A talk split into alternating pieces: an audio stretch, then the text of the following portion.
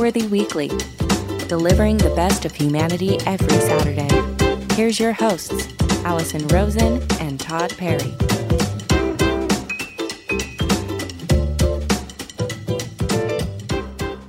Hello, everybody. It's the Upworthy Weekly Podcast, and I'm Todd Perry, who's a staff writer at Upworthy. With me is the great Allison Rosen. You know her from her super popular podcast, Childish, starring Greg Fitzsimmons. And oh, another show called Allison Rosen is your new best friend. How you doing today, Allison? Hello, you do that just to mess with me. Mm-hmm. I mean, that actually that makes me sound very conceited and wrapped up in my own projects. So I would like to start the show again. Okay. anyway, hello Todd, it's nice to see Well, you. Well, you can start off with, you know, my name is Allison Rosen from Allison Rosen is your new best friend. And with me is the great Todd Perry. You know him as the first guy on Low Budget FM. And you know him as, you know, because everybody remembers the great iconic podcast Low Budget FM. That was number six on iTunes comedy charts in 19 or in 2009. Congratulations. For one week, we were number six. Now Wow, but what a week it was. It was a huge week. We were great that week. I was good for one week, and now, now look at this. now look at you. Your life is falling apart. It really is, and we'll get to that later on the show. Uh, Yeah. but But this is upworthy. that's right. We're going to be upbeat. That's the. I mean, that's the great thing. No matter what, it's kind of like no, no matter what. Um, ox cart of fire my life could become at a certain point. Hmm When we come to do this show, I check it all out the door. That's right. I it's sort of a challenge. It's a challenge for us to find the silver lining because now if this is the first time someone's listening or the zillionth not the look we're we're pretty newish still. Uh we're a fresh hip young podcast that everyone's talking about. We're exploding on the scene. But if, you know, someone's listened to us a few times, they might have gathered that we're at least I am maybe not full of rainbows all the time. You know, I might be like a, a surprising choice to co host an Upworthy podcast, which features primarily good news about dogs often and occasionally cats. We're trying to get a few more cats in because we've heard feedback that there's not enough cats, to which we say, when cats start rescuing people, we'll feature the cats. Um, so it really, for someone who can be a little negative, it's been a wonderful challenge for me to try to find the upworthy angle on stuff. And Todd, I know your life has just been a disaster lately. Again, we'll hear about Yeah. it. And so you're really going to be, you know, it, life has painted you into a corner and you're going to have to find a way to put a turn your frown upside down. You know what I do is I channel my inner Richard Simmons. Mm. You know, I know that you know the man. yeah. Well, I I knew the man. No one knows the man Knew the anymore, as we've No one. we've learned.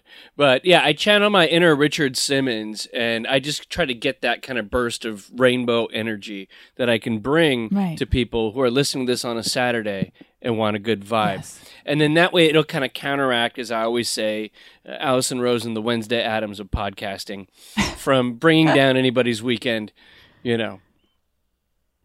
On this week's show, we're going to cover some of the most popular and engaging stories from the week of September 12th to September 16th, 22. Wait, I kind of leaned into that like Katt Williams. On this week's show, we're going to cover some of the most I liked it. popular. You like that? Some, you know, sometimes you got to segue hard. As you know, on my most popular show, Allison Rosen is your best friend, I refer to myself as the queen of segues. And as the queen of segues, I commend your segue that you just did. I thought it was great. Thank you. On today's show, we're going to talk about the things that teens aren't ready to hear. Great news on the front of child poverty. Uh, we're going to talk with our friends over at Nike about a huge new development in the fight against climate change, and there's a whole lot more to this. But let's start off with Allison Rosen, who's got a story about a kindergartner. All right, so this story is about a kindergartner's ruthless sandwich review after his first day of school leaves people No, let me start over again. All right. So this story is about a kindergartner's ruthless sandwich review that is leaving people in stitches. Uh, this is a sandwich review after his first day of school. So this is a video that is going viral on TikTok. And as I've mentioned before, typically when we talk about a video on TikTok, it's usually one that's racking up tons of views. I don't think even once we have featured a video on TikTok that's gotten like, oh, do you see that video? It's gotten, you know, 14 views or something. It's often one that's going viral. I think we should in- start including more videos that are just getting a handful of views. It's sort of like the cats of videos. But anyway, uh, yeah, this is getting like 14 million views.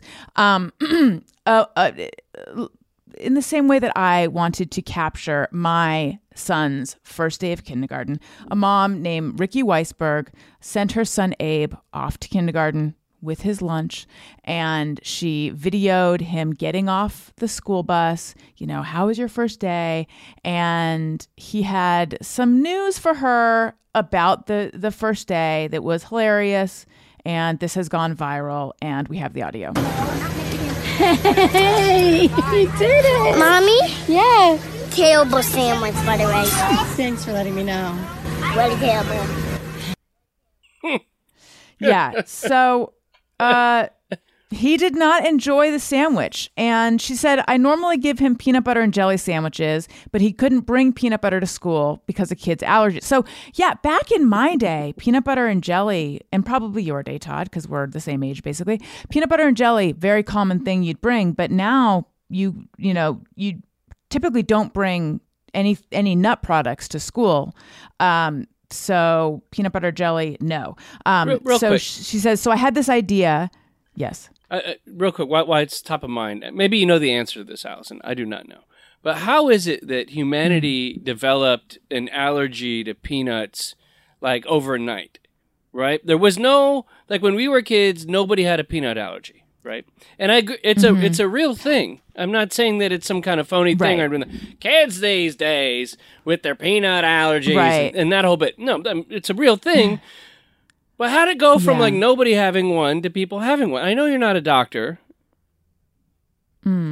I wish I were though. For moments like this, um, I don't actually. I don't know the answer.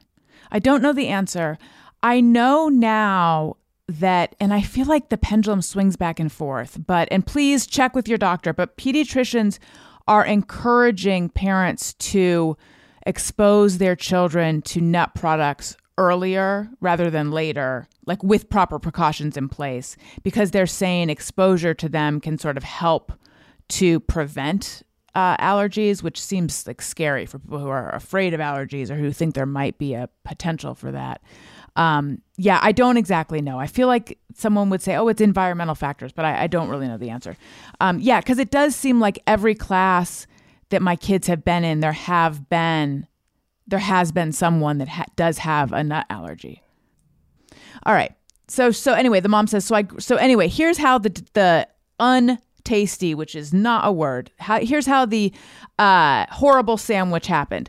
So she said, so I grabbed a stick of butter out of the freezer and I made him a butter and jelly sandwich, thinking I was like, good mom, and sent him on his way. Okay, a lot of th- I have a lot of things to say. You grab a stick of butter out of the freezer, it's going to taste like freezer burn, and also it's going to rip up the bread hard butter, there's no way that that is not tearing up the bread. Well, she had to Uh, microwave so- it, or else it would just be yeah. You just have like shredded bread. Yeah. Okay, so here's what what Abe said about the sandwich. I knew what butter tasted like, and it didn't taste like what butter tasted like. Hmm. There you go. I I I think the thing. not a good sandwich. I think the thing was the amount of butter, because she took a whole stick of butter, and then Yeah. put it on a thing of bread, and that's a that's a lot of butter. I, I just calorically trying to. you think the whole stick? You think the whole stick was on there? I'm there? just going by what was reported. She said I took a stick of butter out of there, which is like eight tablespoons of butter. So, I mean, here's the thing. If she just would have put a little bit of butter, that would have been great because, Yeah. you know, think about, That's just a toast and jelly sandwich. That's pretty good. yeah, no one's to, no one's going to, you know, as my grandma would say, no one's going to throw a hat over that. But, um, yeah, That's a good saying. yeah. I mean, it would make the hat sticky, first of all, but I know what she means. Well, it has a dirty Yeah. connotation. That's what, uh, It does? Yeah. Oh, oh, oh. I wasn't even thinking of it that way. I just thought of. I just. I'm sorry, my brain's exploding. I just assumed no one's going to throw a hat over that, like no one's going to try to cover that up. Uh, yeah, ex- exactly. So That's it's yeah, it's for if a woman was being a little too showy of her wares. Another person would say, "No one's going to throw a hat over that," meaning you're inviting unwanted attention to your nether regions. and they cover it with a hat. She's just saying no one's going to, right? Like you, you're you're inviting unwanted because they want to stare at it. exactly. It just seems like a weird choice of garment. Like I would think it'd be more like no one's gonna th- quickly throw a shawl over that or something. Well, hat over that. There's you know, a lot happening in. see, the thing is, Allison, a hat over that it rhymes. Mm-hmm. So therefore, it's funnier than shawl. But it could be like no one's gonna throw a shawl over at all. No one's gonna throw a. No, this is not a good use of time. Anyway, kids can really be brutal. Uh, my kids have let me. They've wondered why is. They've just commented on how I have. Mostly, they like to let me know I have big body parts and they have little body parts. okay. You have a big butt. I have a little butt. You have a big nose. I have a little nose. Yesterday, Elliot grabbed my midsection and said, "What's this?" And I said, "That's my tummy." Oh, um, it's a lot of there's a lot of comments like that. Yeah, my son. This was one that was particularly hurtful. There's this book called uh, "Even Firemen Go to the Potty," and uh, It's true. It's true. I've never. I mean, maybe there's some that don't. Right. I everyone I've met. I they should. You know. I hope they would. Yeah. So my kid had this book, and then one, and it'd be like even firemen, even policemen go to the potty, even baseball players go to the potty, and then it was like even pilots go to the potty, and so they showed people on the plane. There's a photo of one guy who was like bald or losing his hair, and whenever we go to that photo, when my kid was like two and a half, three, he'd point to it and go, "Daddy."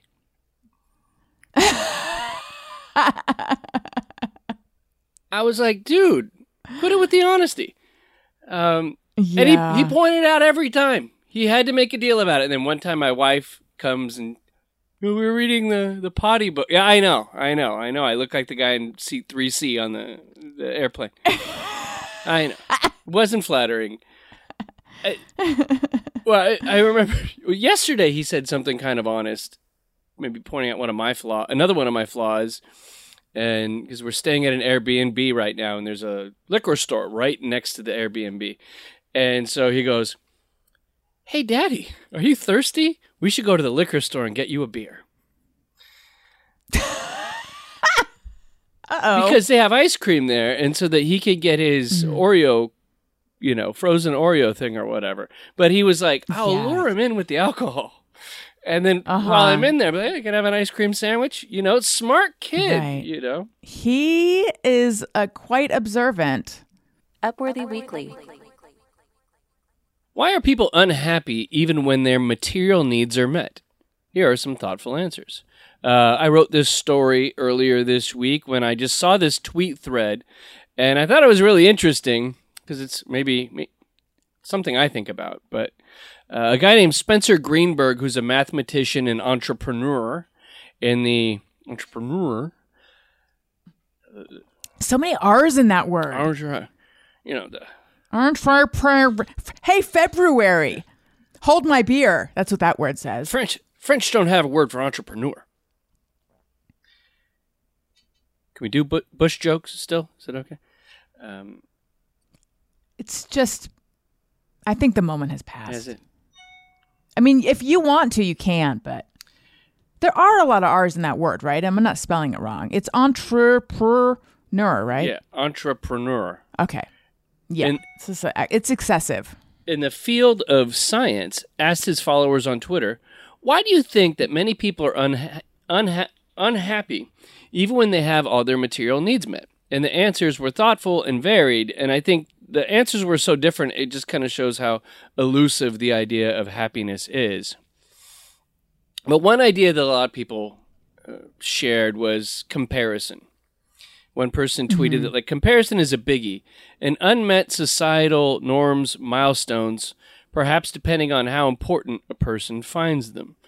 Uh, so people are always constantly comparing themselves to others. So just depending on what your social sphere is like, if you haven't lived up to that, or you're looking on Facebook and you're just seeing people's positive representations of their life, or you know, a Photoshop version of reality, then you're always going to feel like you're coming up short.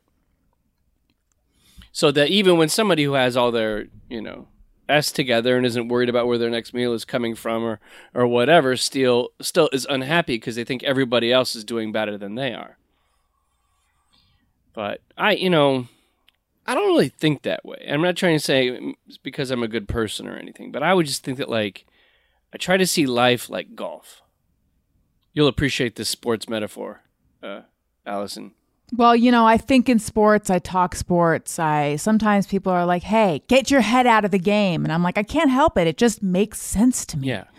So ex- t- tell me, tell me, and I, I'll. I mean, I'll instantly get it. I already get Yeah. it, but just break it down for the people that don't get sports. Like in golf, you're just kind of always trying to beat yourself. Like, oh, I shot a Mm. 72 on the course last week. Uh, if I can get to 71, then I'm getting better, right? Then my game's getting better. You don't really play. Mm. Some people play against their buddies, but it's more like you're just trying to beat yourself, right? And I think that's a good way to look at life.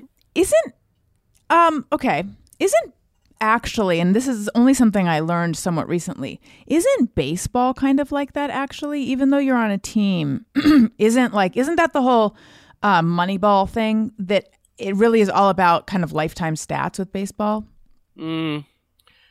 I think it, lifetime stat baseball is the the sport where people care most about stats. It's where like stats are holy in baseball, Yeah. where they're not in Okay. football or basketball. I think so. Yes, in that way, like obviously you want your team to win, but people people want at, at a certain caliber want to be in the record books, right? So I don't know. People say that Right. comparing oneself prevents people from being happy, and I think obviously today in the social media world, uh, if you're if you compare yourself a lot, you're going to be very miserable. Um, they say compare and despair uh, that's just a snappy little phrase for the uh, bad habit of comparing and then feeling uh, allowing it to make you feel bad. And i for one do it all the time. It's a real problem i have. Unlike todd i don't regard life as golf.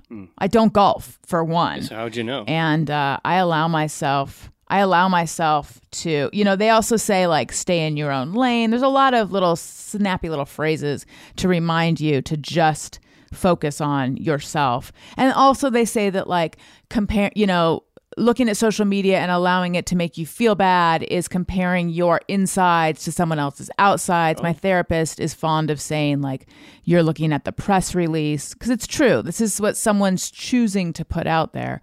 But it's I still it makes me feel bad and it makes me feel like I'm not measuring up and it makes me feel like I'm missing out or you know it it triggers me in a negative way like very frequently.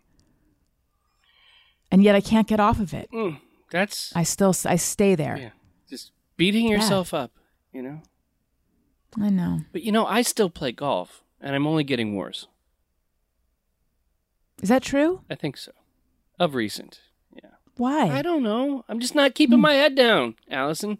I got my knees are coming out too far. My butt's not back in the right hmm. spot. I'm using a four wood when I should hmm. be using a three wood. You know the deal. I'm not driving for show, putting for Maybe- dough right now. Oh gosh, are you distracted? Sounds like your head's not in the game and your eyes not on the prize or the ball. Some people believe that I think. evolution that we have not evolved to really be happy in a way. Um, Well, because I think that's true. comfort safety and prosperity are quote unnatural and our survival oriented instincts and brains are confused when these good things are endemic. So we invent intangible fears and anxieties that are harder to confront and more unsettling than the tangible ones. So yeah it's kind of like all right once your once your your needs are met you got shelter you got a meal you got netflix if you're really styling you got hbo plus uh, you got your di- You got your little espresso pods, your your little expre- espresso stoke coffee things from 7-Eleven that you need to function. No, I don't have those. You don't have those. I don't have those. I'm sorry. I didn't mean to. I'm sorry. Why'd you bring it up? But it, but in theory you do. Sorry. Yeah, uh, we're we're talking about life six months ago when my material needs were Yeah. met. But Mm-hmm. and then and here's here's the thing.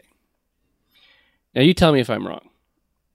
But I feel like I will. some people, once they have to. their needs met, more affluent people, they tend to cling to the distress they have in life in certain ways because they don't have a struggle. And the people in the world think they don't have a struggle, that they cling to these things because it gives them an identity, right? So it's like if you're an up and coming rapper from the streets, you're hmm. you've got you're you've got Which I am. Yes, we. I mean, we did. We did the. we did. We did the rapping before on the show. We did some rapping. I don't I don't think it went over well with everyone, but Oh, those who it for whom it did go over well. Yeah, look, there was some pushback, but you know, it's cuz we're ahead of our time. Oh. Okay. Oh no. so. so right, and so but but then like somebody who's like an artist that clearly did not come from a challenged background will then be like, well, I had this thing that happened to me, or I've got mm-hmm. you know these problems I had to wear headgear. I had, to, like yeah, I had to wear headgear, or mm. like, so people have something else, so it makes it look like they have a struggle. And this is what I'm saying: when people's needs are met, they cling to something else because it gives them some kind of edge. Well, Here's the crazy thing. In my experience as a non-professional uh, person who is going to weigh in because I have a microphone. Uh your happiness and your mood is not that affected by your situation. And that is something that I think we as humans have trouble wrapping our heads around. Like, there can be situations that bring about unhappiness. And so I do think if your situation is causing you to be unhappy, then definitely try to work through it and try to change it.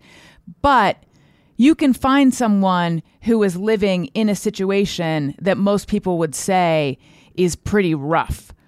And that person might have a happy go lucky attitude. And then you can find someone who is living in a mansion and driving I'm just choosing a stereotypical like that should be person should be you know a director of a Hollywood movie who's driving a Porsche who has a beautiful wife and a family and they have everything they want. They're make they're living everyone else's dream and they're miserable and they take their own life and you're like what the heck happened? You mm-hmm. know and it makes no sense to us. And it's like because happiness is is like it's so ineffable. Like we you know what i mean? It, it, it's there's so many different factors that that create it you know depression anxiety mental illness what happened in your family of origin generational trauma all these things uh, factor into it and yet we keep thinking that if i can just change oh my gosh there is a mosquito in the studio and it's about to land on my coffee cup. No is it there? Let's see. We need to get some kind of mosquito net for your studio, Allison. for me to just put around my body? Yeah. i think it might be in my coffee. Oh. Well, that would be great. Then i could just cover my coffee. or you could just drink it i don't know if that happened. And let it slowly digest in your oh belly. my god then i could then i could be the mosquito. Mate, secret powers. Um i don't know what i was saying. It it was it sounded pretty deep. I saw an origin story happening, but the idea, yeah, you were saying the idea is that uh, one's material thing uh, standing does not necessarily dictate whether they'll be happy or not, and then i don't think it does. And I think also we are in a world where there's a huge misdirection over what will bring you happiness that's being drilled in our heads, and you know, Yes. not, to sound like yes consumerism yeah, not capitalism, man. You know, if I'm gonna sound like I'm a freshman in college, Mm. Right. it's the capitalism, man. It's bad for your brain, but no but it's true yeah, yeah, in many ways. But I mean, just the idea that having stuff uh, will make you uh, happier is uh, not having anything will make you very unhappy. But you know, so I mean, I can give everybody the answer here. tell me So everybody listening Yeah, whose please. material needs are met, who was not completely satisfied with their life, gratitude, appreciating the fact that your material needs are met, and and paying attention to what you have, not what you lack, because like what you lack, Allison, there's like mm. an infinite amount of things you lack, right? Because you can't you Yeah. can't have everything, right? You have you have like That sucks. maybe a hundred things, but there's an infinite amount of things, or as the Taoists would say, there's ten thousand things. But yeah, yeah, you have an infinite. There's an infinite amount of things you don't have. So if you wake up every morning going, "What don't I have?" then you're gonna you're gonna have no contentment, no fulfillment. But if you spend the same amount of time going, "Oh wow, look what I do have! I do have this Danville or uh, Dan uh, Daniel uh, for the time he's here before tragedy strikes." The anvil crushes him. Yeah. Yeah. So I have a mos- I have a mosquito. yeah, Some people don't get to have that. no, some people have far too many. You're right. It could be worse. I could have two mosquitoes. Sorry, go ahead. You're saying something profound. Yeah. So as Dr. Carl Totten would always trying to. tell me, yeah, I'm trying. I'm, I'm trying to. I'm, I'm working towards it. Uh, would say having an Yeah. have an atti- have an attitude of gratitude, and that will take you further. There's one last thing that um, somebody mentioned in this, which I I often think about, and the person tweeted that how humans are. We think we'll be happy when when we get that home, when we get that Yes. car, when we get that relationship, and every the the the great reward is right around the corner, and it starts early. He's like, uh, once I get out of kindergarten, then you know, once I get out of school and I have my own life and I have a car, and then I have this amazing boyfriend, or when I get that job, or when I get that raise, or when I retire. And then people retire and then they get weird diseases and then they're miserable anyway. So they lived their whole lives thinking that happiness was right around the corner when happiness only exists in the moment, is the only time. So the key is finding it in the moment, right? And, um, yeah. so it's always, and there's a book called The Tao of Pooh, and there's this great thing where Benjamin Hoff in the book talks about the quote, great reward.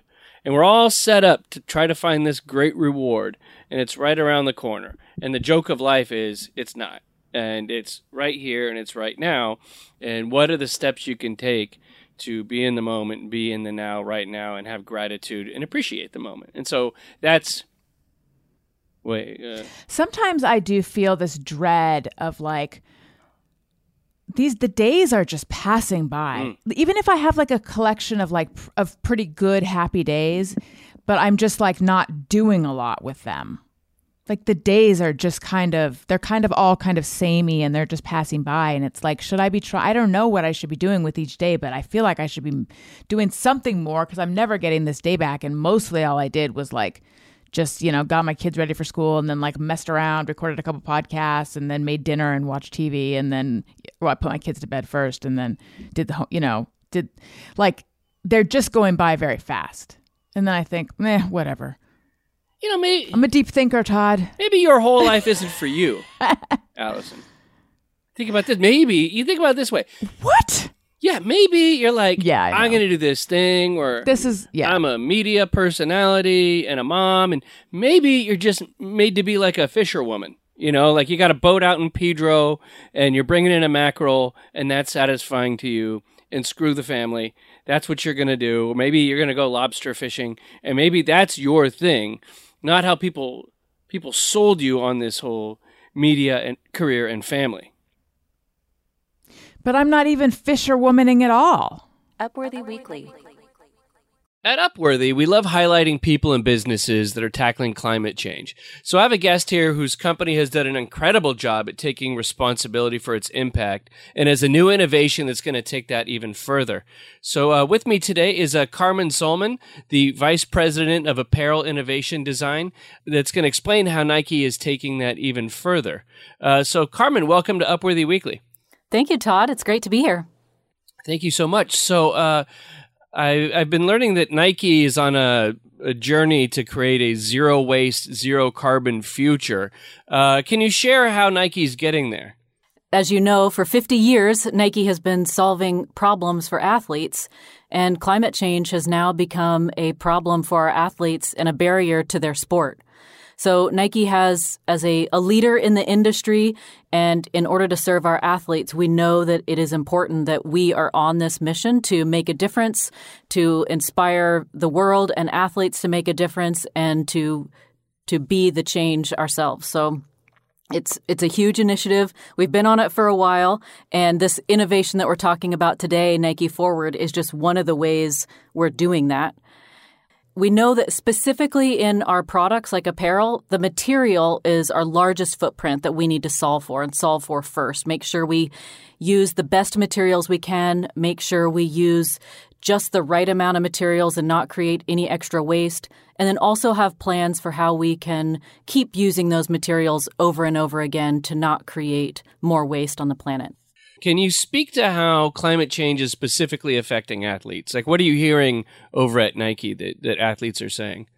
It's really been an interesting journey of, you know, I, I, mentioned the 50 years that Nike's been solving problems for athletes, and a lot of that history has been in about making athletes faster, helping athletes run longer, play sport longer, look cool while they do it, stay thermoregulated, you know, manage their sweat, all of those things. And it's it's really been a, a rapid increase in athletes telling us that they can't access sport not because of those other things, not because of their physical ability or because of the um, clothing and shoes that they have access to, but that the environment is impacting it actual things like marathons having to be canceled or delayed or shifted to the middle of the night to avoid the heat, um, mm. football fields getting flooded, trainings getting canceled due to excessive heat or pollution.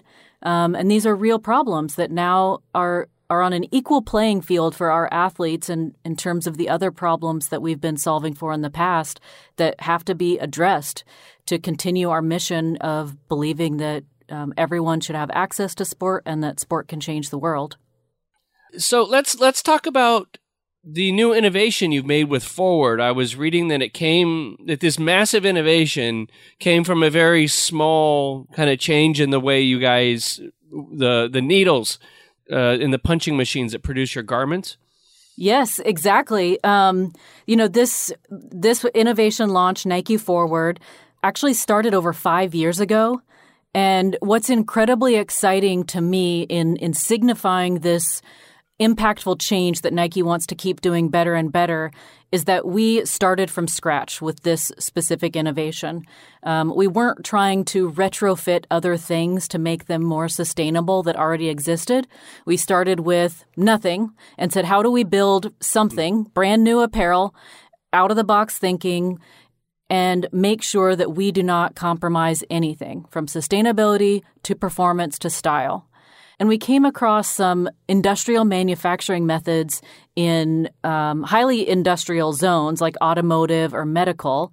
And we're really inspired by the, a simple manufacturing method, needle punching in this case, that was very, very fast and highly efficient and a fairly simple process. And at the, the very basic level, it's, it's raw fibers in and a material out. So, for example, typical knits and wovens, you have to start with a raw material in a fiber form. You have to spin it into a yarn. You have to knit it and weave it. You have to dye it and finish it. And then you have a piece of fabric that then you can cut and make into apparel. And all of those steps are really carbon intensive. And so, with this needle punching method that we've hacked from other industries, where we're able to go basically from fiber to material, we can drastically reduce that carbon footprint. So you're you're basically eliminating a whole bunch of steps. Exactly. What's the overall impact? Say, like if you're, I don't know, you're making a a fleece hoodie the new way uh, with the the new forward innovation versus the previous ways you made one. Compared to a traditional knit that would be used in a fleece hoodie, in this case of our first launch, we're a 75% carbon reduction. So, a really, really wow. meaningful change, especially at the scale of what a company like Nike can deliver to our athletes. And that, that's that carbon footprint is, is really from several notions. So, you brought up that it's a simplified manufacturing process. So, yes, that's one. That's one of our big eh, abilities to reduce that carbon footprint. Another is that we're using over 70% recycled fibers by weight. So we're using better inputs into the start of the process. And then another unlock is that because this isn't a traditional knit or woven, we're using those raw fibers and that and not doing any dyeing or finishing. So there's zero water usage in this process for the Nike Forward launch, which is absolutely game changing for for Nike sport apparel. Does that limit the amount of colors that the products can come out in? In the future, no. At, at this first launch, we are launching in the classic gray hoodie heather. And that's really because we want to honor and recognize this classic staple in the everyday athlete's closet. You know, the traditional gray heather hoodie that you work out in, that you mm-hmm. wear to and from, that's your casual style item and completely recontextualize it and modernize it in an uncompromised, sustainable, and performance way. So that Heather Gray is intentional for now. We will have colors in our pipeline coming down the road as we know we need to continue to serve athletes in ways that create dimension for their style and sport. It's interesting because it's manufactured differently and there's a little bit of an ask i think in a positive way for the people who you know for the athletes the everyday athletes that wear this apparel is that the hoodie only needs to be washed like after five wears whereas most people would wash it after one how do you keep it from getting funky? You know? Great question. Yes, we're recommending, based on our wear testing and research and trials, that you don't really need to wash this hoodie every time. And in fact, to care for the hmm. long life cycle of a product, which one is, is one of the best things a consumer can do to, you know, take care of their garments, is to not wash it as frequently and when they do wash it, to wash it on cold, so they're also using less energy heating at home, and to lay flat dry, again, reducing that carbon energy so that we can take into consideration not only all the work that we've done up front in the Nike creation, but then continue that partnership with the athlete to also reduce their footprint on the life cycle part of them owning the garment. Uh, I read that you can recycle the hoodie after. How does how do you recycle a hoodie because I'm you know I'm not used to recycling my clothing. How do you actually just recycle one? Do you throw it in the recycle bin or how does that happen? We've done testing and trials where we will take the garments back, we can shred them up, and because of the simplified manufacturing, we can put those fibers back into the system. So the manufacturing method we talked about at the beginning is not only simplified for the carbon reduction in the moment, but because it is simple, we can also input a wider variety of recycled inputs. So those can be from mm-hmm. athlete consumer garments that have reached their end of life. It could be from industrial waste, textile scrap that is also unusable. All of those wide variety of inputs can be put back into the system much more easily than they could in a traditional knitting or weaving process. So it's getting to be hoodie season uh, you know, we're in mid September. Uh, people across the country are going to start bundling up a little bit and wearing jackets and things like that. Where and when can people get this new hoodie? Uh, and it's it's called the Forward Gray hoodie, right? Yes, Nike Forward, and it's a, it's in our Thermafit ADV fleece hoodie. I'm actually wearing it today. I've, you know, I've mentioned we've been working on this for five years. So my team and myself, we're so excited. We're all, we all have our hoodies on. Um, September 22 in North America, the Nike Forward hoodies will be available on Nike.com and in select retailers. Cool, cool. So people will be able to get them really soon. And you know, Carmen, um, I don't have a hoodie right now. I've had to, you know, get rid of my hoodies. So I could really use a uh, Nike Forward hoodie. we we definitely need to get you a hoodie. Yes. Well, thank you so much, and uh, and to everybody listening, that's on uh, September twenty second at Nike.com. You can get the Forward hoodie and be one of the first people to rock it while working out. You know, running down the block. so, thank you very much, Carmen. Thank you, Todd. Upworthy Weekly. You guys, the wisdom is just beginning. So, adults share things teens aren't ready to hear, and it's some solid advice for all ages. So, this came from a Reddit thread. What are some things that teens just aren't ready to hear? Uh, and here are some great ones. Everything you do as a teenager will be cringe to your children, if I may. Mm. I find the use of cringe to be a little cringe. And my husband, whom I love, sometimes will say cringe, and I always want to point it out to him, but I don't because I'm nice. And instead, I'm sharing it on a podcast with thousands and thousands of listeners. So if you guys hear this, don't tell him. I don't think he listens. How do you feel about cringe? I mean, I like it because I think, That's cringe. yeah, I I like The cringy. It's cringy. I like cringy better. I like, I like saying cringy because I think it really gets it gets to the point, and I think we didn't really have this term, or it wasn't really in the uh, zeitgeist until a couple of years ago. So I, it's not bothering me yet, but it it can be overdone. Give it time. Yeah. Yeah. But I do look back. But here, I, I will fight back on that point real quick. That oh, not everything someone does as a teenager is cringe, because sometimes every 20 years things cycle back, right? So it's like in 1991 when I was in high school wearing bottom bell bottoms and everything, Brady style was like hip again, right? So Yeah. what everybody's moms was doing or whatever wasn't that cringe, right? Uh, I Right. mean, but it's that brief window of the comeback, and besides that, it's cringe on all sides. So okay, fine, I'll, I'll give him that. Yeah. You won't. Here's a here's one that is uh, very very apt. You won't feel different when you're older or have kids. You'll just be you. It's weird. Yeah. I feel like that's totally true. Well, actually, a little bit because I for years and years and years I always wondered when am I going to feel like an adult? In fact, I even um, in my book I have an essay about uh, like putting on zit cream and also noticing a couple gray hairs and being like, "What am I? What, you know, I, my body needs to choose." Um, but then th- at a certain point after having children, I think one day I was like, "Oh, I actually do feel like it's finally happened. I finally do feel like an adult." It was a very slow metamorphosis. But for the most part, no, you don't. When you're a child, I think you think that one day it's going to be like you're really going to feel feeling like an adult is a very different feeling and it's really not. The the the innate you-ness does not go away.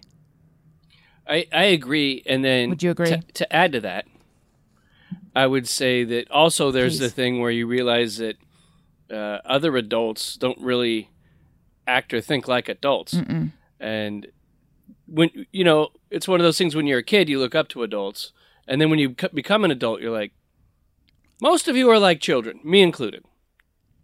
Yeah. Yeah. You know? We all are. I had, I um had bigger okay. expectations for Go. adults when I was a kid. Yeah. Yeah. T- hey, adults, step it up.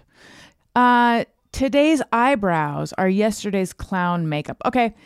Something is happening in the world of eyebrows, Todd. I don't know how closely you're following eyebrows. How closely are you following eyebrows? Well, On a scale of one to 10, one, rate your eyebrows. One being you don't know anything about eyebrows, and 10 being you know everything about. You could open up a eyebrow grooming studio.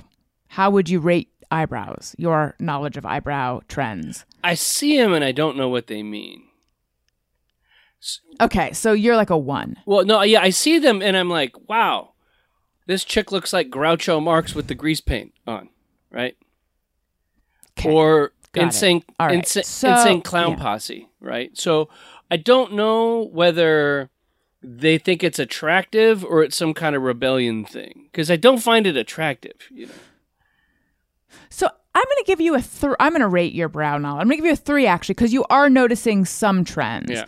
So what you have noticed is that of late, very thick eyebrows, very thick eyebrows have been uh, trendy, and people will go and they'll get their eyebrows what's called microbladed, which is it's very fine hairs or tattooed onto the brows uh, to make them look thick. Well, now all of a sudden, and it's a pendulum swinging thing. All of a sudden, ble- people are bleaching their eyebrows. And there's a picture of Kim Kardashian on the cover of Interview magazine. I don't know if you've seen it. It's very jarring. It's a very jarring look because it looks like the person has no eyebrows. And then I saw something a, a picture today with it was like our no, is is the no eyebrow look the new or no eyebrows the new brows. And I was mm. thinking all these people who got their eyebrows microbladed that what are they going to do because now the trend is toward no eyebrows what is happening it, it feels like really people are being punked okay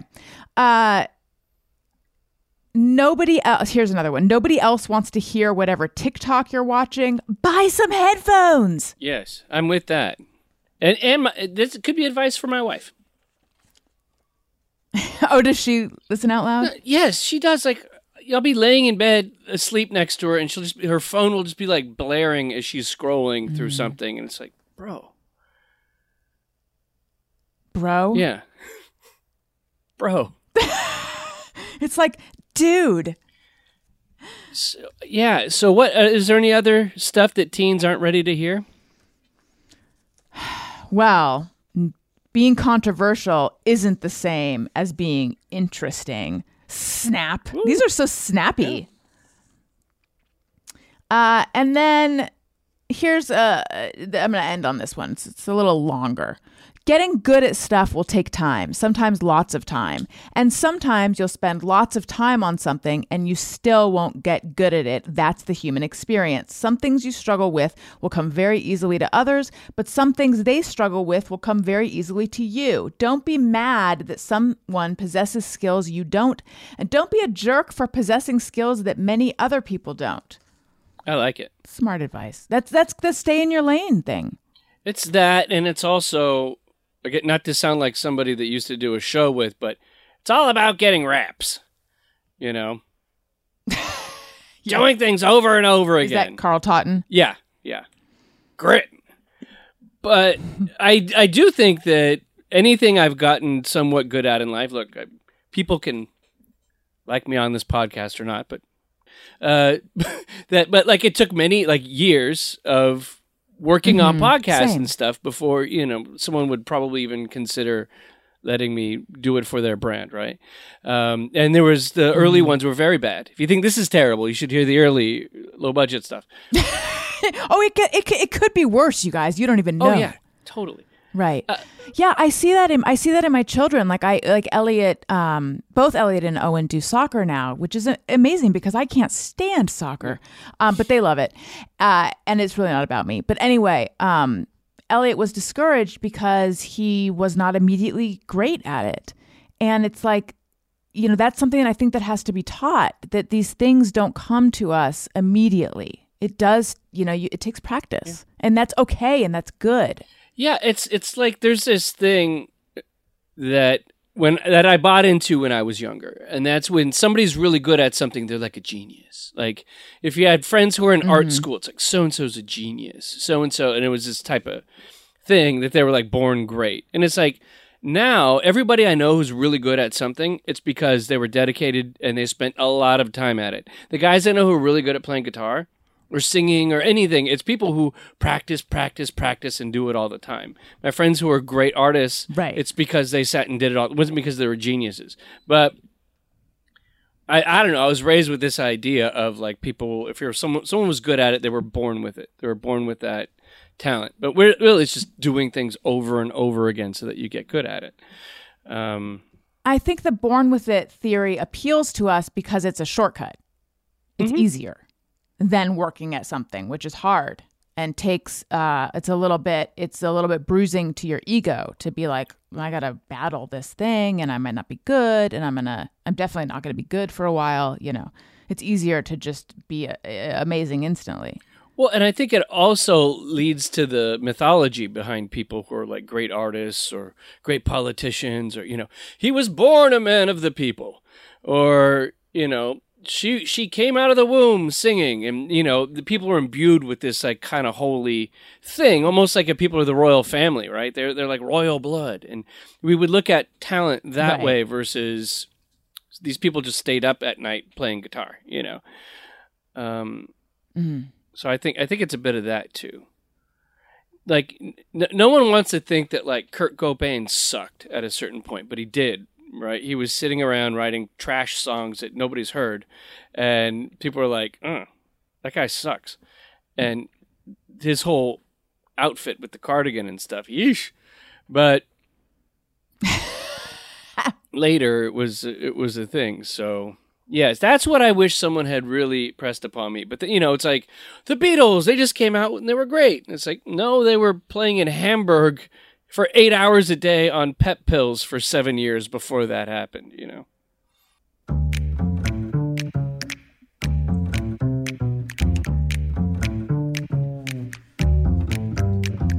It's time to rate your week. Have something great happen this week that you just have to share with the world? Tell us about it by emailing us at upworthyweekly at upworthy.com.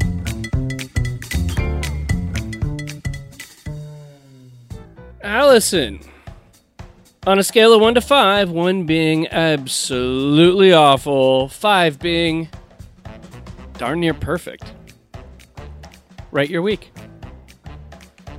Um, I'm going to give this week a 3.5. Um, I enjoyed the shows that I did this week, so I personally had like a f- okay week. However, both of my kids have hand, foot, and mouth disease. Oh. Are you familiar with this disease? Yeah. Uh, it. it is something that, yeah. Owen got it first, and then I communicated with his preschool, and they said yes, it is going around. So then I'm like, okay, it's definitely hand, foot, and mouth. We have been just basically just been like washing our hands eight thousand times a day, trying to make sure that the, none of no one else gets it. He's on the mend, but then yesterday Elliot had 103.6 fever, Ugh. which is so high. Oh, and then also he was he was throwing up and like very particular. It was the most Elliot thing ever. Honey, are you going to throw up? Uh-huh. Do you want something to throw up up into? Yeah. And then we handed him a receptacle and he went, "No." this one is it's it wasn't to his pleasing. I can't puke into Uh, this. so we had to find a different. Yeah, he, we had to find a different thing. But then thankfully the second, you know, uh, bowl worked for him. But so that's going on. So anyway, that's my week. Are you a better person? And I don't think I'm a. Yeah.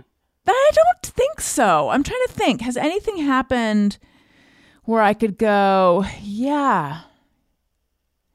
I mean, I've been like doing a little more journaling, which eh, doesn't make me a worse person, but I have continued to exercise. I exercise first thing in the morning.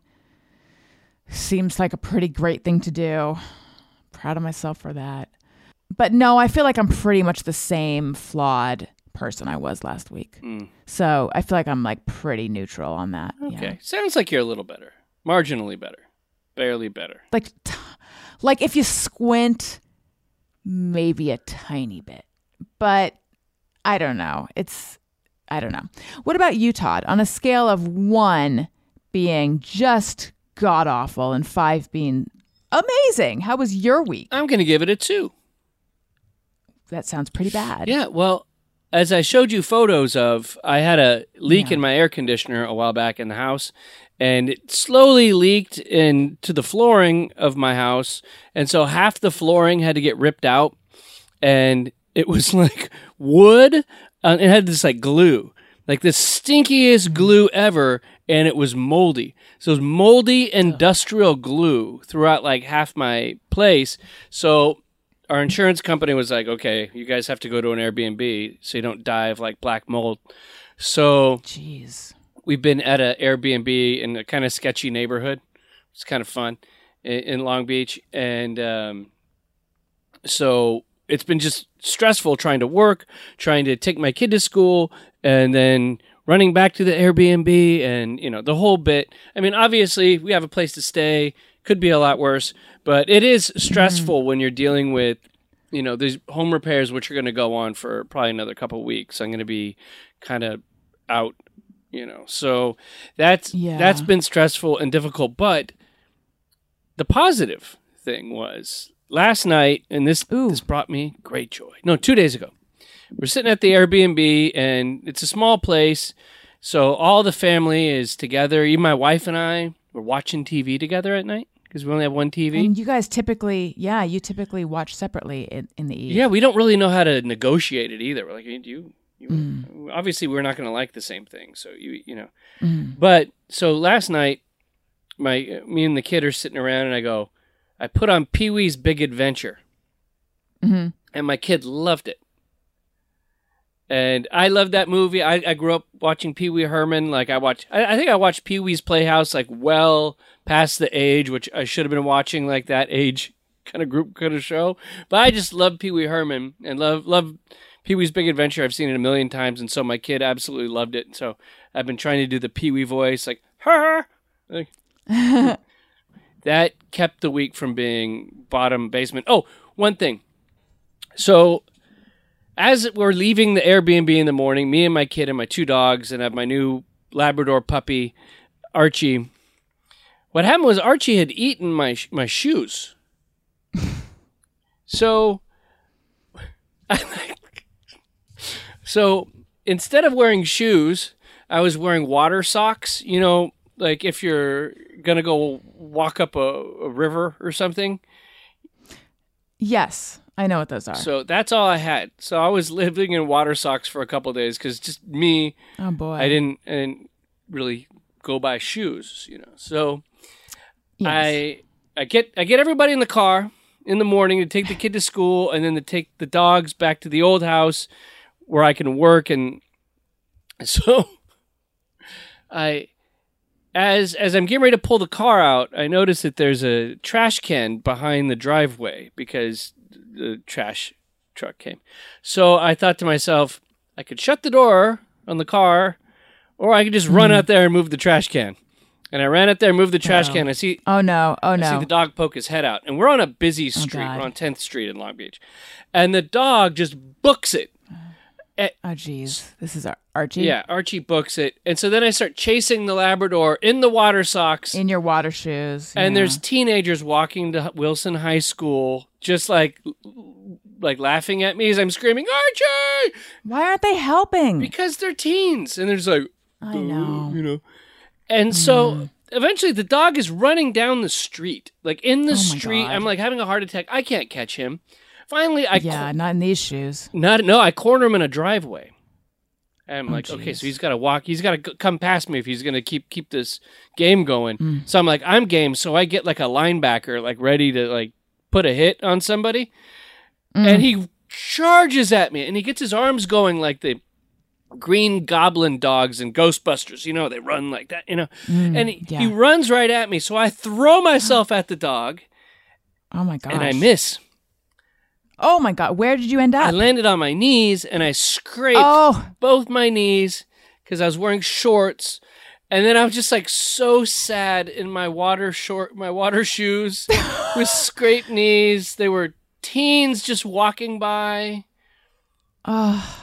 And where's your dog at this point? He starts running. Did you even make contact with him? So then he runs, and guess where he runs? Right into the car in the driveway. back into the car? Runs back in the car. Oh my god! Oh my god! It just sits there and looks at me like. Oh my god! Were you crying? Were you angry? What were you at this point? I was at Bloody? I was I was in pain because my knees. I was like, I haven't scraped my knee in thirty years, and now I have two scrapes. I can't I can't live through this. So then I No, it's so painful. It, it really is, and it doesn't heal. no, it, no, it's. uh, So I sit down in the car, and I'm just like, I take a deep breath, and I turn to the dog, and I say, Archie, I'm gonna kill you.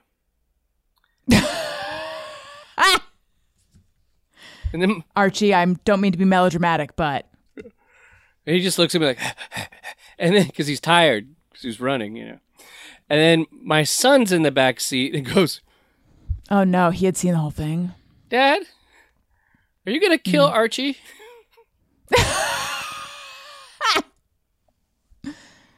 I mean, good thing he returned, though. Yeah. I didn't kill him. I love him. I'd like to thank Allison Rosen, and I'd like to thank our friends over at Nike for telling us about the latest innovation that they have, and that's uh, going to be available on September 22nd at Nike.com. Get yourself that hoodie. Upworthy Weekly was produced by Todd Perry. Follow Upworthy on all socials at Upworthy. Allison is on Twitter at Allison Rosen. And Todd at Todd A. Perry. That's Todd with one D. Questions, comments, or to tell us about your amazing week, email us at upworthyweekly at upworthy.com. I'm Marley Balin. Have a great week.